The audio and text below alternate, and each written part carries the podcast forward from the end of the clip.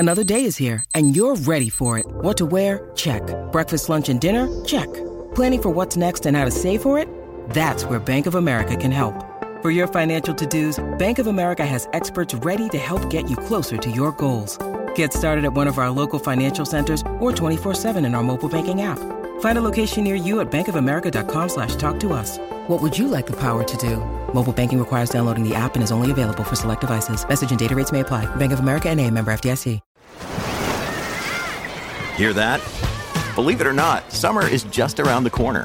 Luckily, Armor All, America's most trusted auto appearance brand, has what your car needs to get that perfect summer shine. Plus, now through May thirty-first, we'll give you five dollars for every twenty dollars you spend on Armor All products. That means car wash pods, protectant, tire shine, you name it. Find out how to get your five dollars rebate at armor all dot com. Armor All, less work, more clean. Terms apply. When you need mealtime inspiration, it's worth shopping Kroger, where you'll find over thirty thousand mouthwatering choices that excite your inner foodie. And no matter what tasty choice you make, you'll enjoy our everyday low prices, plus extra ways to save, like digital coupons worth over six hundred dollars each week. You can also save up to one dollar off per gallon at the pump with fuel points. More savings and more inspiring flavors make shopping Kroger worth it every time. Kroger, fresh for everyone. Fuel restrictions apply. This episode is brought to you by Amazon Prime. You know Amazon Prime is not just a shipping subscription, right? It's got everything, including streaming T V and movies on Prime Video. And of course, Prime's fast, free shipping. Go from watching your favorite shows to getting your favorite things. Whatever you're into, it's on Prime. Visit amazon.com slash prime to get more out of whatever you're into. Welcome to the BikeRadar podcast, brought to you by the team behind bike radar dot com, Cycling Plus and M B U K magazines. If you enjoy this episode, please subscribe. And if you can do so, leave us a rating on your podcast provider of choice. It really helps us reach other cyclists like you.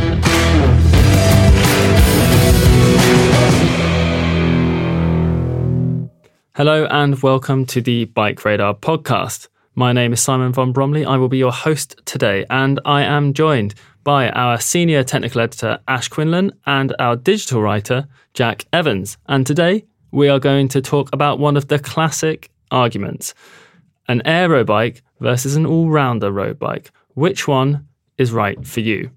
But before we get into that, let's just say hello to each other. Ash, how are you doing today, and what have you been up to recently?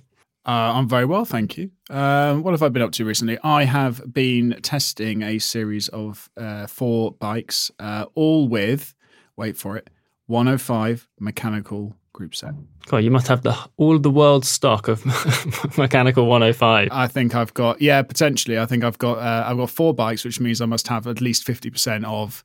Of what you know, Shimano's uh, you know stock of what they can give or send out at the moment. Um, no, no, this has come obviously direct from the brands. Uh, really enjoying that, getting some good miles on it. Um, sadly, having to balance it with a little bit of a knee niggle, so um, I can't uh, I can't thrash out quite as you know fast or as far as I would you know optimally like, but. Uh, Hey, life's full of little challenges, isn't it? It's still a good group set as well, isn't it? And we've seen a lot of D I two noise recently, Axis this, E P S that, still a good group set. It's still a very good group set, and um, I, you know, it, I still think, you know, why do you need more? Um, personally speaking, you know, having one, I have one oh five on one of my bikes, um, and that's a that's a stable of two, so it's not a, it's not a huge sample. It's fifty uh, percent of my bikes have a mechanical one oh five on, and it's perfectly adequate and does a great job.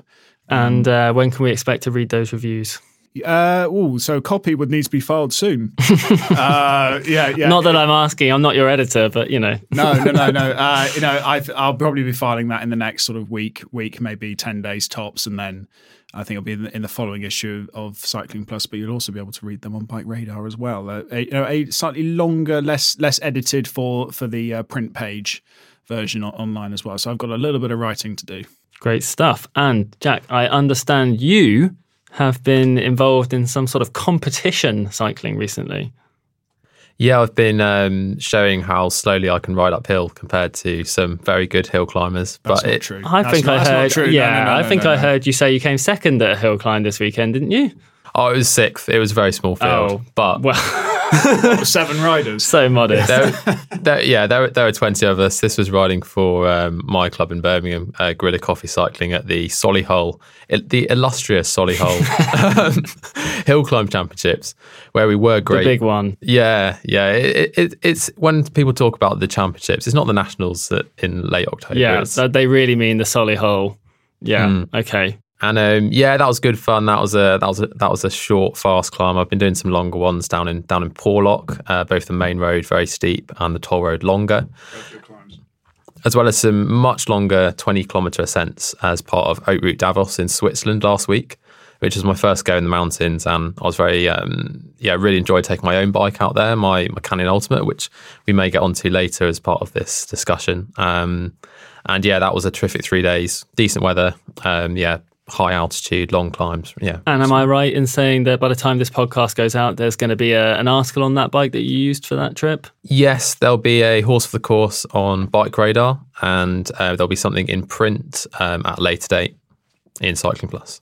Well, there you go. Looking forward to reading that. Well, that takes us very neatly into our discussion today. As I said earlier, it is aero versus all-rounder. Now, if you have seen what... you know, Jack Jack rode for his uh, his little Davos trip, then you might already know where he sits. If you've read any of my articles on bike radar dot com, you might already know where I sit. But as Ash is new, you might not know where he sits. So let's lay our cards out on the tables right now. Where do we all sit on this debate? Ash, let's start with you, as your name is alphabetically first. Oh, thanks very much. uh, yeah, yeah, very fair, very fair. Um, Now, I've I have a personal preference as to what I normally choose. Uh, that being said, I will preface it by saying that the best bike is the bike that is tailored to the conditions that you ride.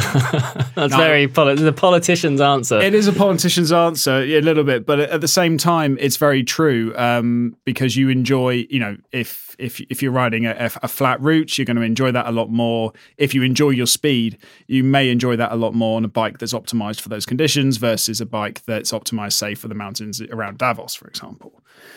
So, you know, as a general rule for me, if I had to pick one, I do lean on the all-rounder side of the spectrum. I do. Um, but, you know, that's, you know, that's all-rounder. You could have shallow, very lightweight, say twelve hundred, twelve fifty, thirteen hundred gram uh, wheel set. Uh, or you could have, or you could have a deep section sixty mil uh, rim set. Uh, rim set? Wheel set. Um, and that would transform the behavior of the bike entirely. Um, and I suppose what we're talking about here a little bit as well is, you know, there's a little bit of crossover at the moment. You know, um, we've we've had we've got you know traditional aero bikes on one side, what use what we all used to call lightweight bikes on the other side. Um, now lightweight has become all rounder. Uh, you know, as a, as a you know, they're, they're synonyms for one another really these days.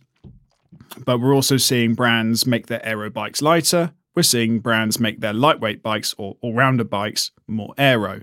And, you know, we're, we are bombarded every day with claims through press releases and, and, and our contacts in in the world of cycling who say, our bike is lighter, faster, uh, more aero, uh, more compliant, all, all these things every single time. No one ever says, no, it's it's not quite as good as as it, as it used to be in, in that particular respect. It's always better in almost every respect. I, I've yet to come across a brand that actually concedes that their bike is not as good as it was previously.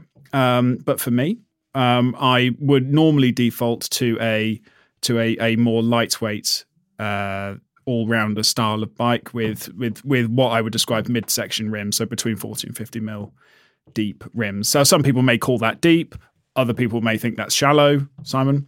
Uh, but you know yeah. that's that's um, you know that that's my that's how I like to ride a bike, and I I, I like the the stability that gives me, and, and and I can feel that speed, so I enjoy, I enjoy that kind of riding. That's a very long answer to say, all rounder, Simon. Back to you.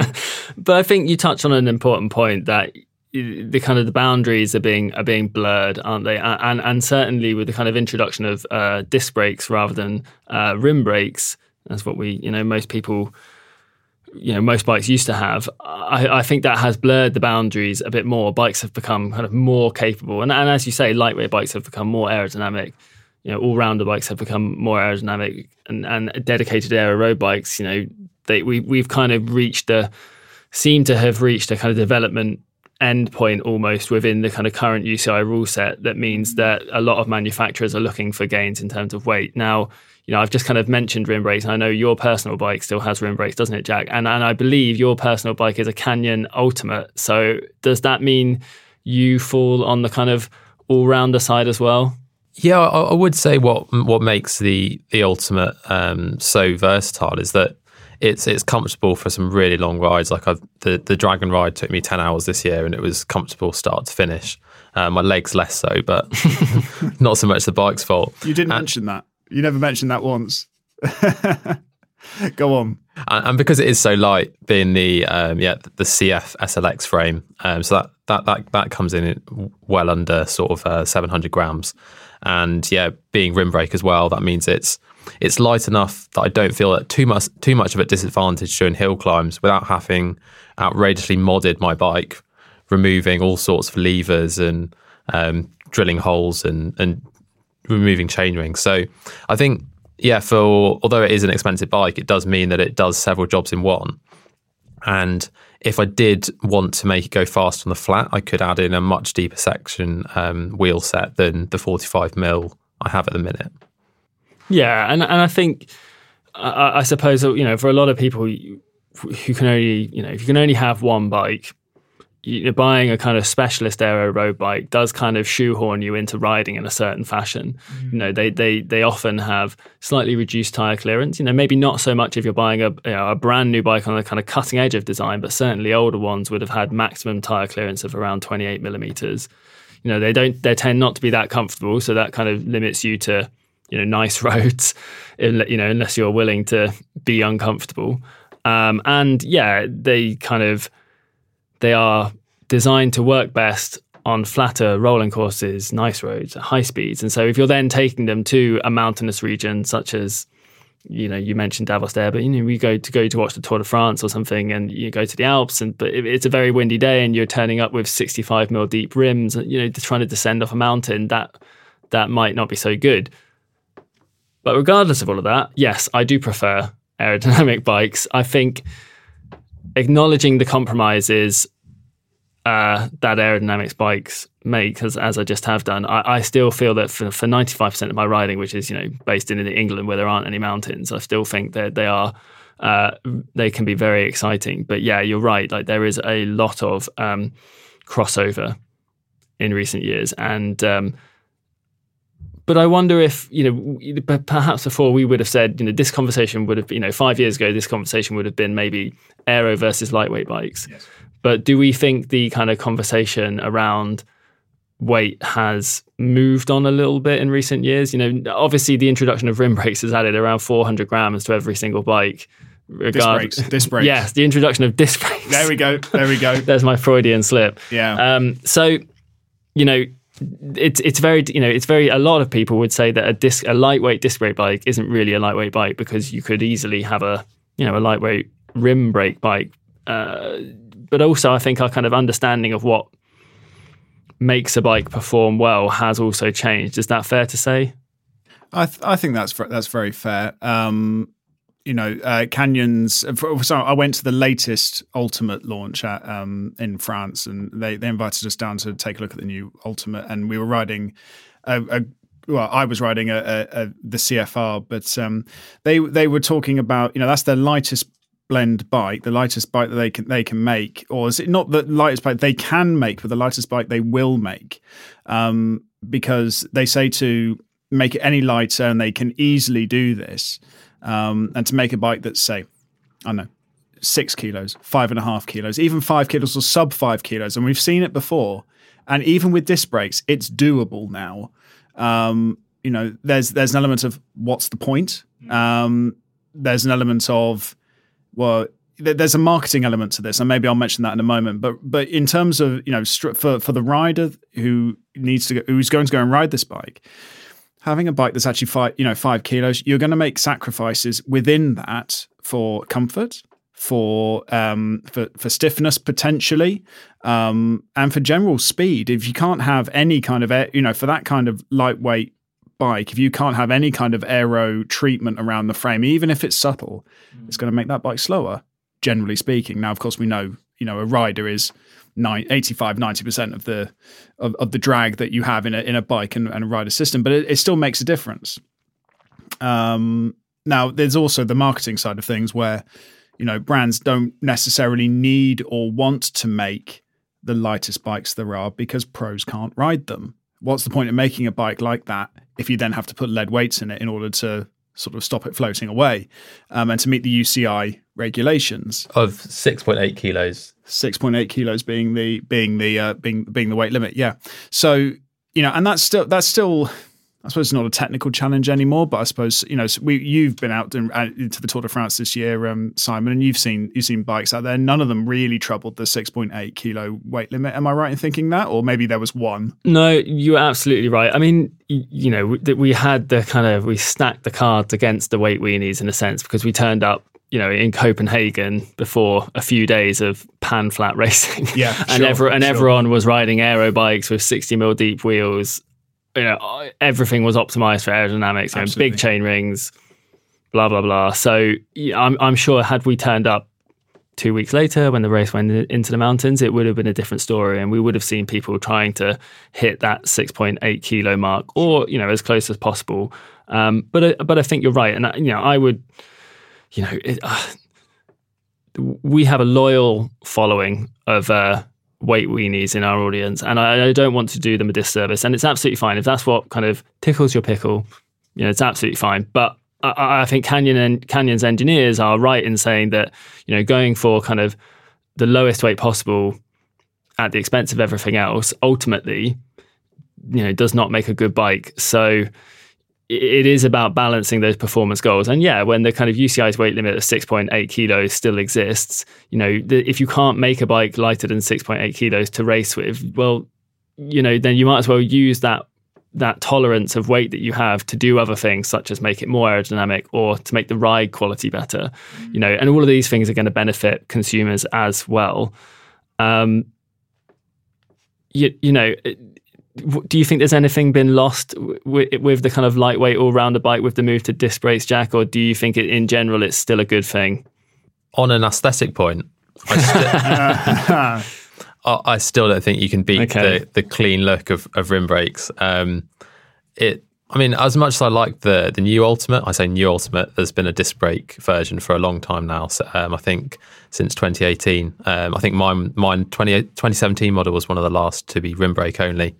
Um, yeah, I think if you want to own a bike and look at it and admire it, I'd still choose rim brakes. But um, I have another I have a, another bike that has disc brakes and really appreciate their performance on on wetter roads, slippery conditions in the winter.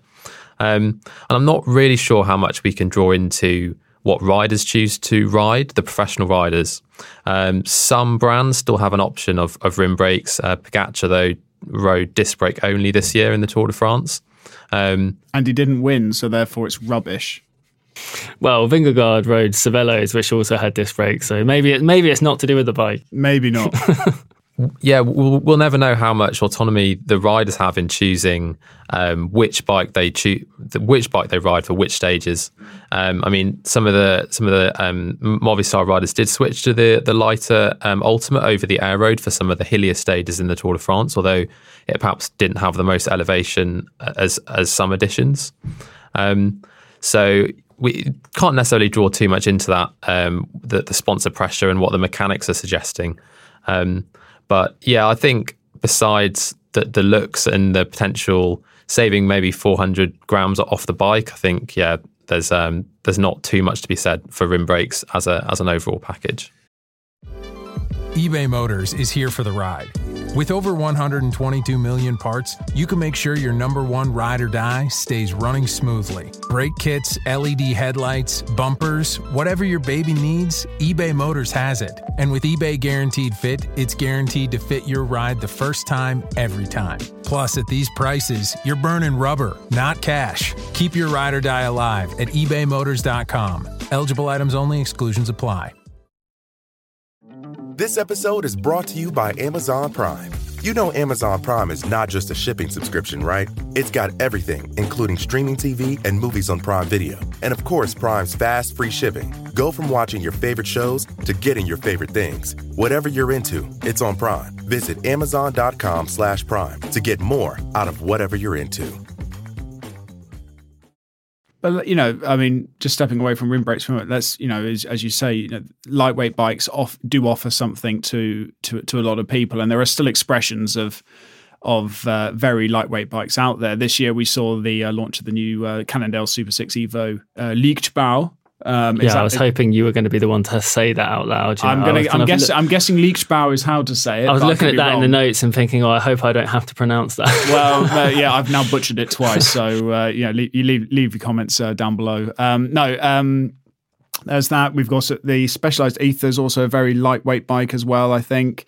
Um, and there are a couple of other, you know, expressions of lightweight bikes out there too. And they do exist and they offer something. Um, But, you know, whether they're the best compromise for, and it is a compromise at the end of the day, whether it's the best compromise for the person actually buying that bike is another thing entirely. Um, and it's worth, you know, worth saying uh, it, Canyon's going to love this podcast because I happen to also ride a Canyon Ultimate rim brake version. I've had that since twenty fifteen. Couple of dinosaurs in here. Yeah, I'm like, this is it. But that's the, that's the only one I'm having. I'm not buying another one. Um, uh, that's for sure. But um, well, they don't make them anymore. They don't, exactly. Well, no, uh, maybe there's one or two still in existence somewhere on, on the site. But anyway, that's that's by that's that's by the by.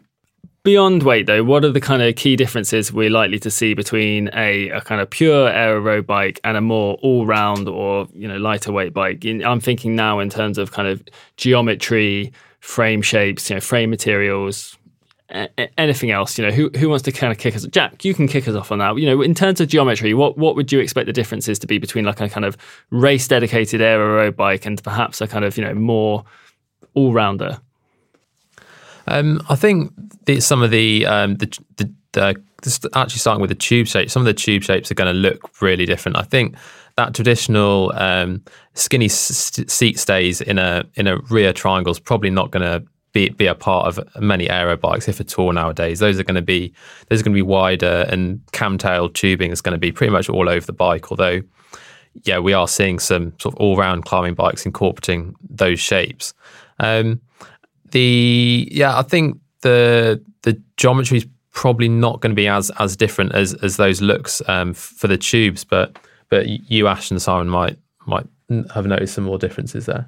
Yeah, I mean, uh, Trek's uh, historically been a reasonable example. They had their H one point oh and H two point oh um, geometry Uh, layouts, which essentially gave you an option. Um, even in the aero bikes, uh, the Madone that they they sold, you could have the option historically.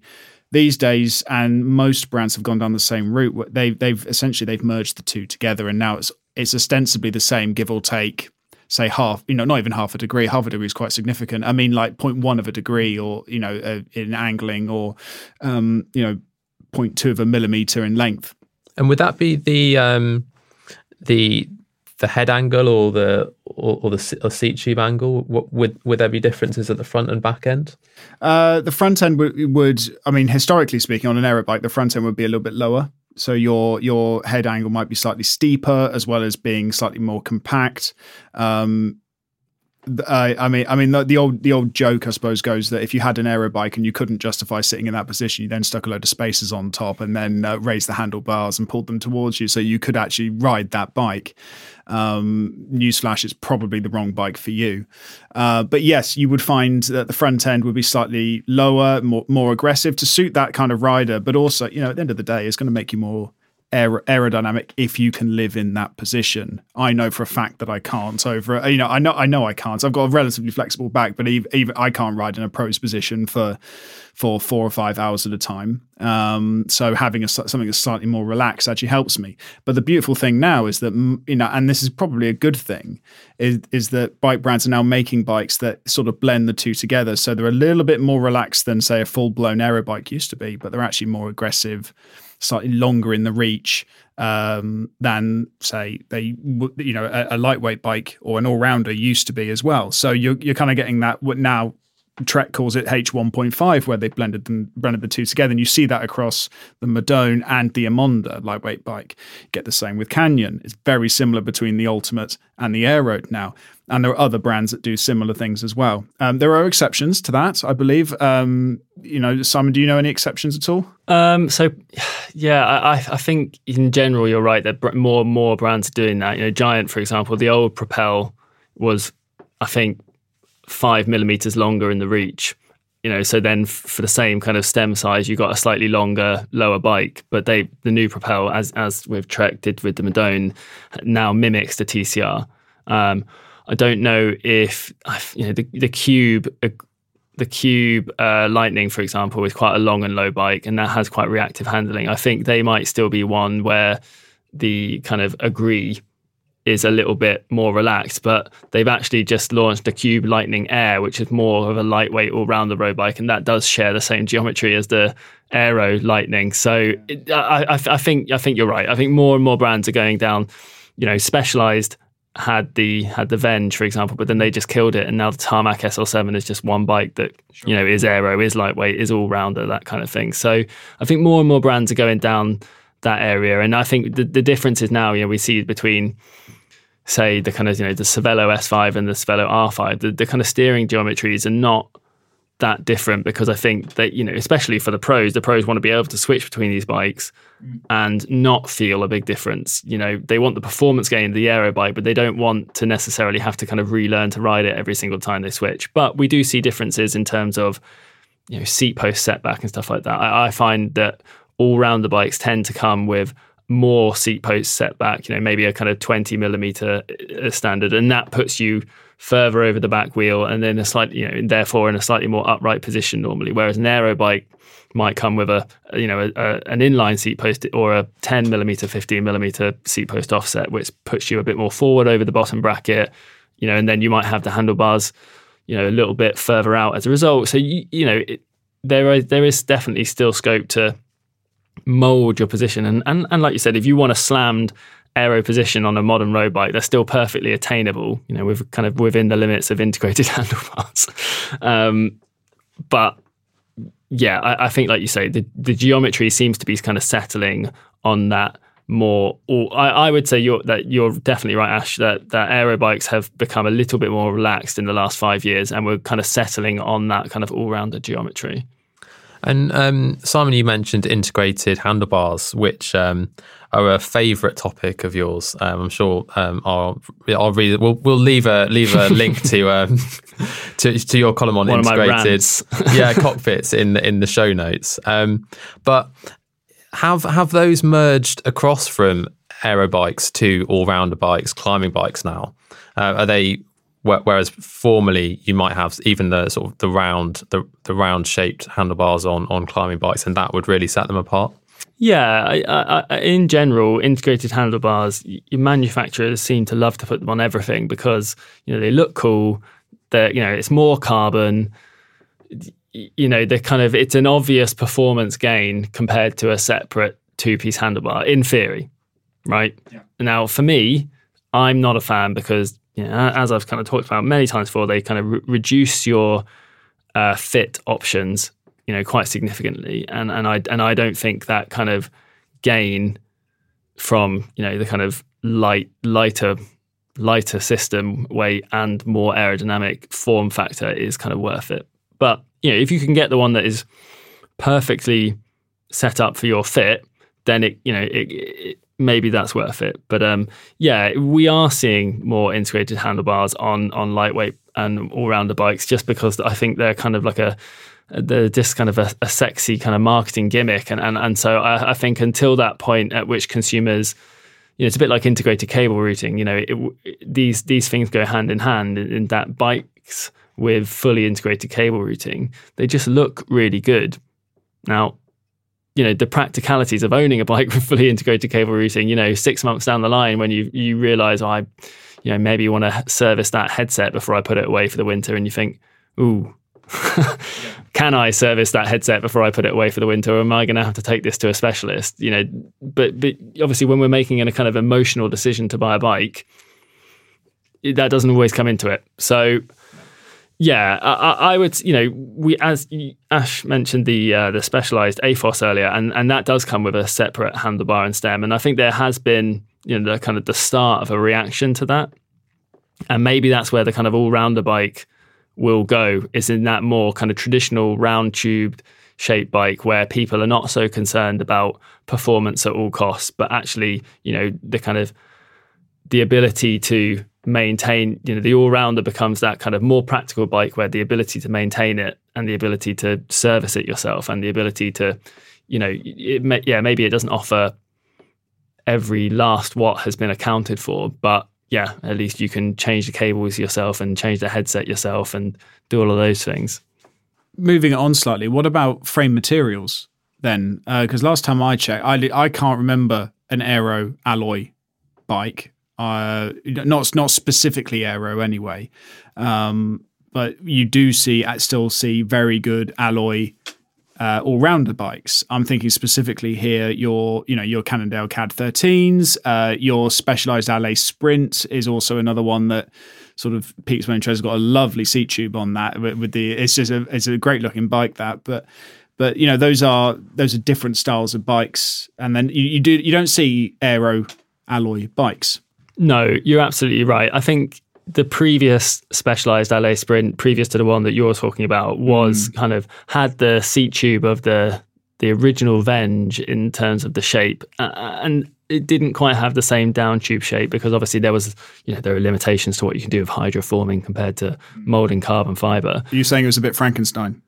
Yeah, not necessarily in a bad way. It was a very popular bike, sure. and, and I reviewed the latest L A Sprint. And again, very impressive. But it, like you say, it's a kind of more in the kind of all-rounder package. You know, Specialized says that it has the same tube shapes as the Tarmac S L seven, which they would call an all-rounder road bike rather than a pure aero road bike like the uh, kind of now obsolete Specialized Venge. Um, I, I, I think the reason is is purely down to kind of uh, weight and comfort. You know, aluminium just isn't as doesn't have the same stiffness to weight ratio as carbon fiber, and so as those tubes get bigger, you know, in order for them to be the sort of same stiffness and the same weight as carbon fiber, like you can't have both of those things. So you can either have it as stiff and then it's going to be heavier, which, you know, as we've kind of already talked about with the addition of disc brakes, is going to be unacceptable for a lot of people.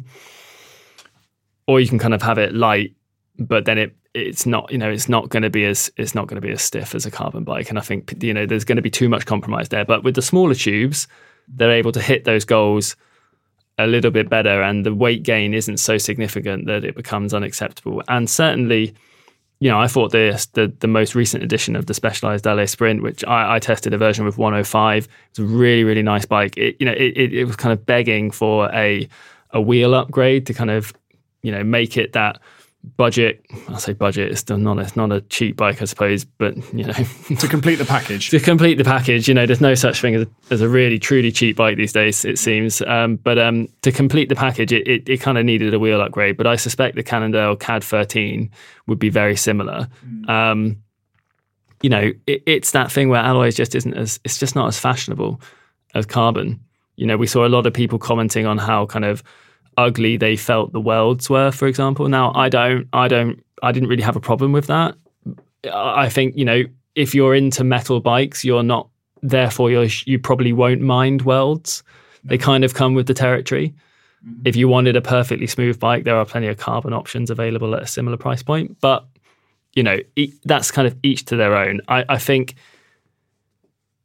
if you're buying if you're looking for a something something different, then an alloy bike does kind of offer that to a you know to a carbon road bike. It's a it's a different look, isn't it? Uh, but they are definitely in the all rounder category, I would say. Well, yeah, you can you can take that e- even further. I mean, there are one or two steel race bikes out there still. You know, your um, I'm going to forget the name of it now. The Genesis Volare, for example, was raced on the uh, on the domestic scene years ago, um, and uh, you know I tested one of the, I've tested one of those in the past, and it's that's a that's that was a fantastic bike, and it's also led me to sort of stay with the genealogy of that bike. I, I now own a, a Fairlight Trail.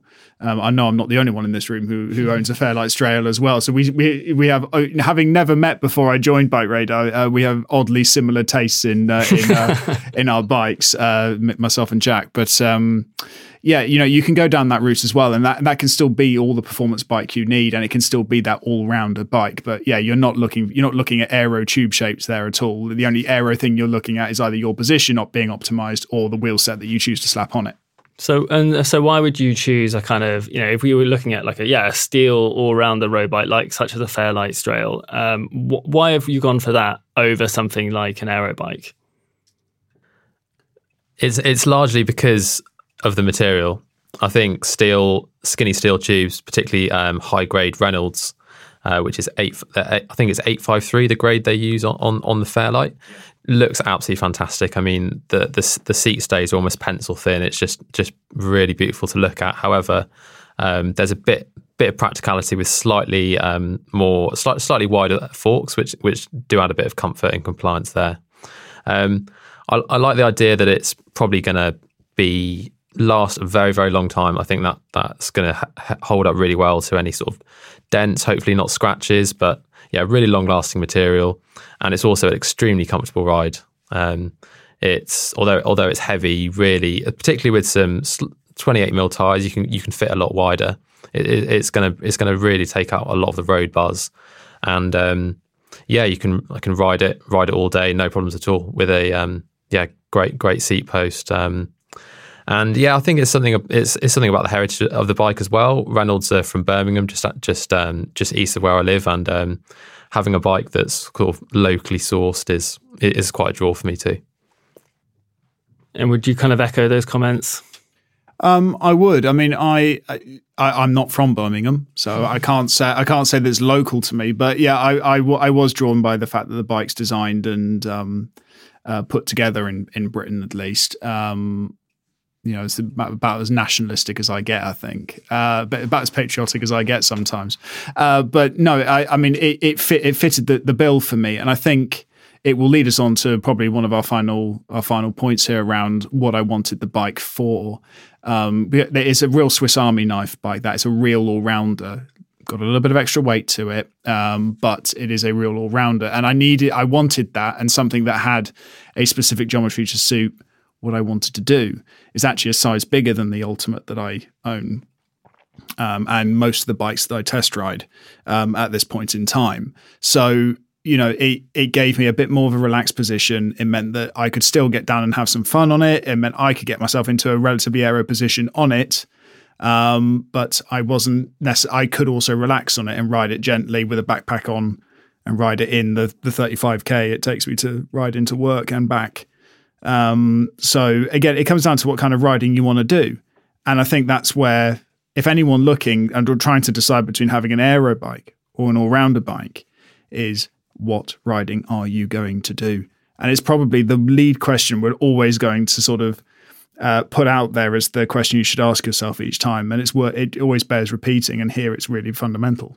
Yeah, absolutely. And I think we talked a lot about the kind of um, benefits of all-rounder bikes and lightweight bikes and all those sorts of things, and and obviously, uh, you know, I think this is exactly as you've just said, Ash. It's like, what kind of riding do you want to do? And I think the place where aero bikes come in is, you know, if you want to ride fast, you know, or you want to race, then for me, you should be looking at nothing but an aero bike, unless you're just doing hill climbs, because aerodynamics are ultimately kind of what gives you the typically.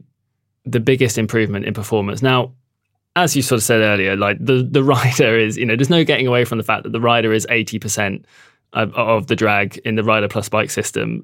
Uh, but, you know, if you're going to buy a bike, you're going to buy one or the other. If you're concerned about, you know, performance as in going fast, then the aero bike is going to make the bigger difference. And I would just say, you know, really don't worry about the weight too much. And unless you're racing in the mountains, it, yep. it's it, it's it it's ninety percent of the time the aerodynamic benefit is going to outweigh, you know, any kind of, you know, weight increase. Now, and and my my kind of prime example of this, and I love to say this, is that my heaviest bike is my fastest bike. You know, my heaviest bike is my Planet X time trial bike. You know, it has its eighty millimeter front wheel, its disc wheel, you know, big chain rings, you know, heavyweight frame. It weighs probably, you know, just under nine kilos, mm-hmm. But if if if you were, if, but if I had, if you if you offered me a little, you know, for a for a time trial, you offered me a choice of any particular bike in my stable, it's going to be that one every single time, you know, and and I would happily add, you know, as many lead weights to it as as as as were required. I would still pick it every single time. The the difference between that bike and, say, you know, my a Giant T C R is genuinely astonishing. And it's kind of, I know it's one of those things that a lot of people, they they find aero hard to quantify. Yeah. And I understand that. But when you add everything up and you get everything right, it, it you know, the, the bikes such as the, you know, Cannondale System six that I've ridden, you know, recently been riding the the new Scott Foil, the Giant Propel, all of these bikes, they feel seriously rapid. And obviously that's because, you know, they're working together as a system, and on the kind of the bikes that we've been testing, you do get every single part. You know, you're not left with a kind of set of mid-range tires and shallow section wheels and things like that. But that's where I think the kind of aero road bike really earns its keep, is on those kind of fast group rides, those those races where it, I, I think they make a genuine difference.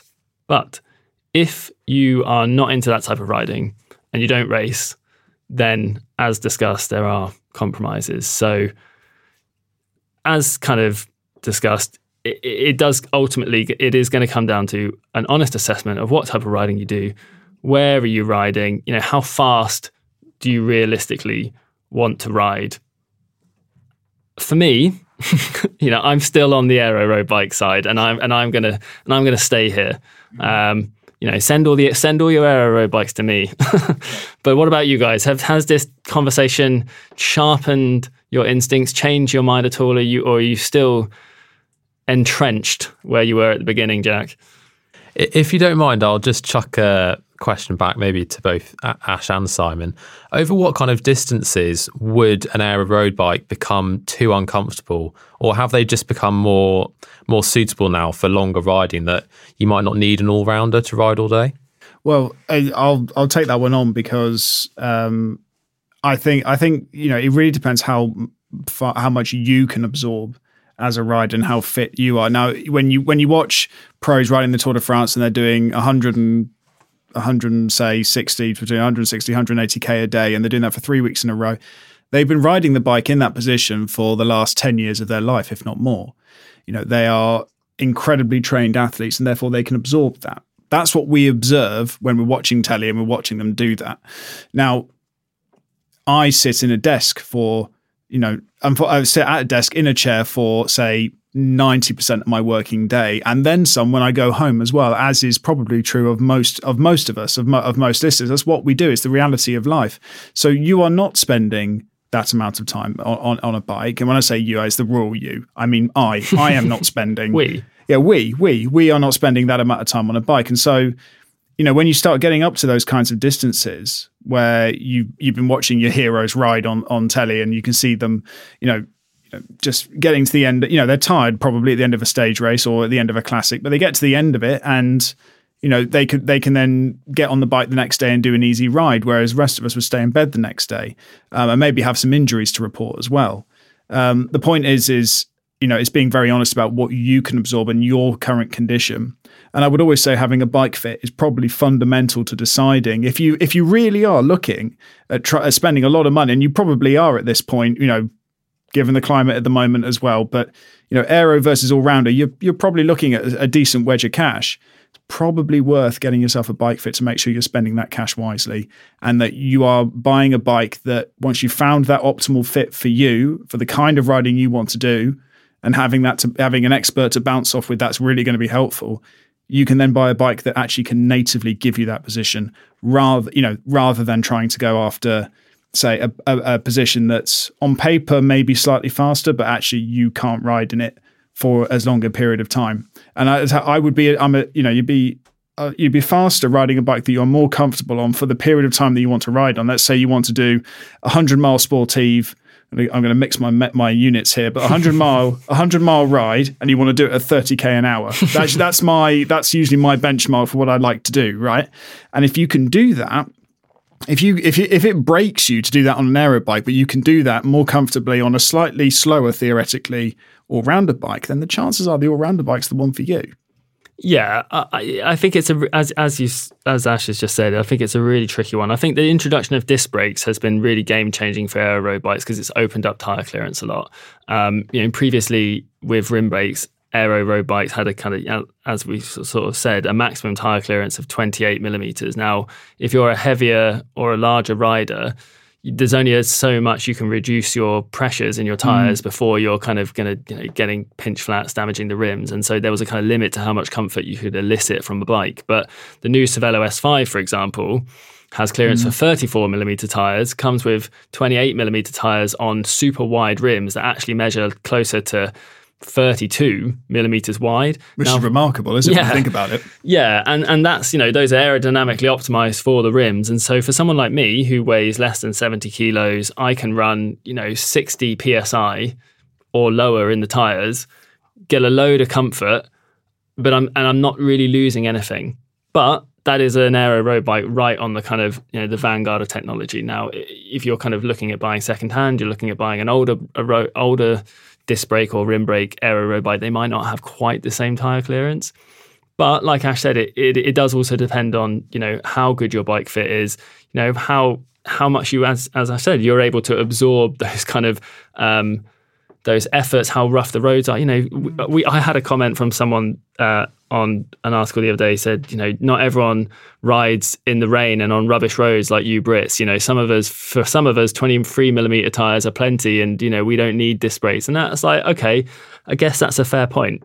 You know, if you live in some, if you live in Switzerland and you only ride in the sunshine on lovely roads, then, you know, that that that question might not be a problem. I think for most people who I talk to, we all have to deal with rubbish roads. Um, but I, I would also say, you know, for me, like like Ash, you know, rightly points out, I don't go out for long rides. You know, I've got a job, I've got a baby, like, so most of my rides t- take place within two or three hours. So I don't, that comfort thing, you know, obviously you talked about doing ten hours for the Dragon ride. Like, I don't get ten hours on the bike, so I don't really have to worry about it so much. So it's kind of more of a, like, yes, an aero road bike is probably not going to be as comfortable as an endurance road bike or an all-rounder road bike. But it, it, if, you know, if you're racing, you know, I'd argue that comfort, you know, it's it's not un, it's not not important, but it's less important than kind of performance. And likewise, if you're interested in kind of going out for a quick blast and and just feeling as fast as possible and, you know, trying to recapture that lost youth, uh then um you know, not naming any names no, don't yeah then then it, you know, then that you might be willing to sacrifice a little bit of comfort in that respect. Yeah, I think, you know, that when you talk about going on, you're doing a crit race on a circuit, for example, or even a road race, or, you know, road race is a bit, maybe a bit different, but, you know, a crit race, for example, and that's what you're training for. Well, then you're training for an hour's, you know, threshold above and below effort, you know, you're, and, and, and then having a final lap to, to empty the tank. Then that's all you need to get out of the bike. And if you can, you know, living in that position for, In, in a most optimized position that you can for an hour and say, let's call it an hour and five minutes, is very different from, say, going out and try, and having to live in that position for and do the Etape du Tour and trying to, you know, live in it for five hours or four and a half, five hours, maybe even six hours. It, it's a very different challenge that your body is facing at that point. And it's also worth pointing out that the touch points are are important as well. And they, all these things we call, they're, they're fundamental because they're the things that touch the bike, but they are, you know, they're all, they're often considered to be the details. We can, we can get, we're talking about aero versus all-rounder bikes here, but, you know, having the optimized saddle and the position and where that's, where that is and where that sits with you, as well as the position it puts you in as well, optimally, where that's positioned, you know, and as much as as much as much as I know, we don't always like integrated um, bar stems. Um, they do tend to, I find personally, they tend to be quite comfortable to ride on. The flattened tops are beautiful. Not, mind you, you can have that in a, for a Giant, you've been able to have that in a in a two piece set for years, haven't you? But it depends. Yeah, it depends. I know what you mean, and obviously, yeah, like you say, there there can be advantages to, but but you have to. It's all, it's all personal, and I think that's, you know, we, we kind of said that at the start, didn't we? And I, and I know that, you know, we've maybe not changed our minds, but, you know, maybe if you've been looking to make a purchasing decision, then hopefully this has been helpful. You know, do have an honest assessment mm. of uh, what you're hoping to do with your bike. And if you want a versatile bike, then perhaps a kind of, you know, a completely you know, as Ash says, a, a crit-focused aero road bike designed for riding, you know, three hours as fast as you can or whatever, and no more, it perhaps not the best decision, because it's going to railroad you into a into a kind of bike and riding style that, you know, isn't going to be as versatile. And yes, maybe you give up a little bit of speed for that, but probably worth it overall. For me, you know, I'm still going to be probably suiting up and putting on my my silly teardrop helmet, my skin suit, and riding aero road bikes and time trial bikes, but that's just because that's what I enjoy. Um, and we'll probably leave the discussion there. But as always, if you do have any thoughts, feedback, or questions, you can get in touch with us at podcast at bikeradar dot com. We will be putting this podcast in an article on bikeradar dot com, so you can also leave comments there if you have any. And thank you very much, Ash and Jack, for joining me today. You are most welcome, sir. Thanks very much, Simon. Thanks for listening to the Bike Radar podcast. If you've not done so already, please subscribe and share with your friends, or leave us a rating if you've enjoyed this episode.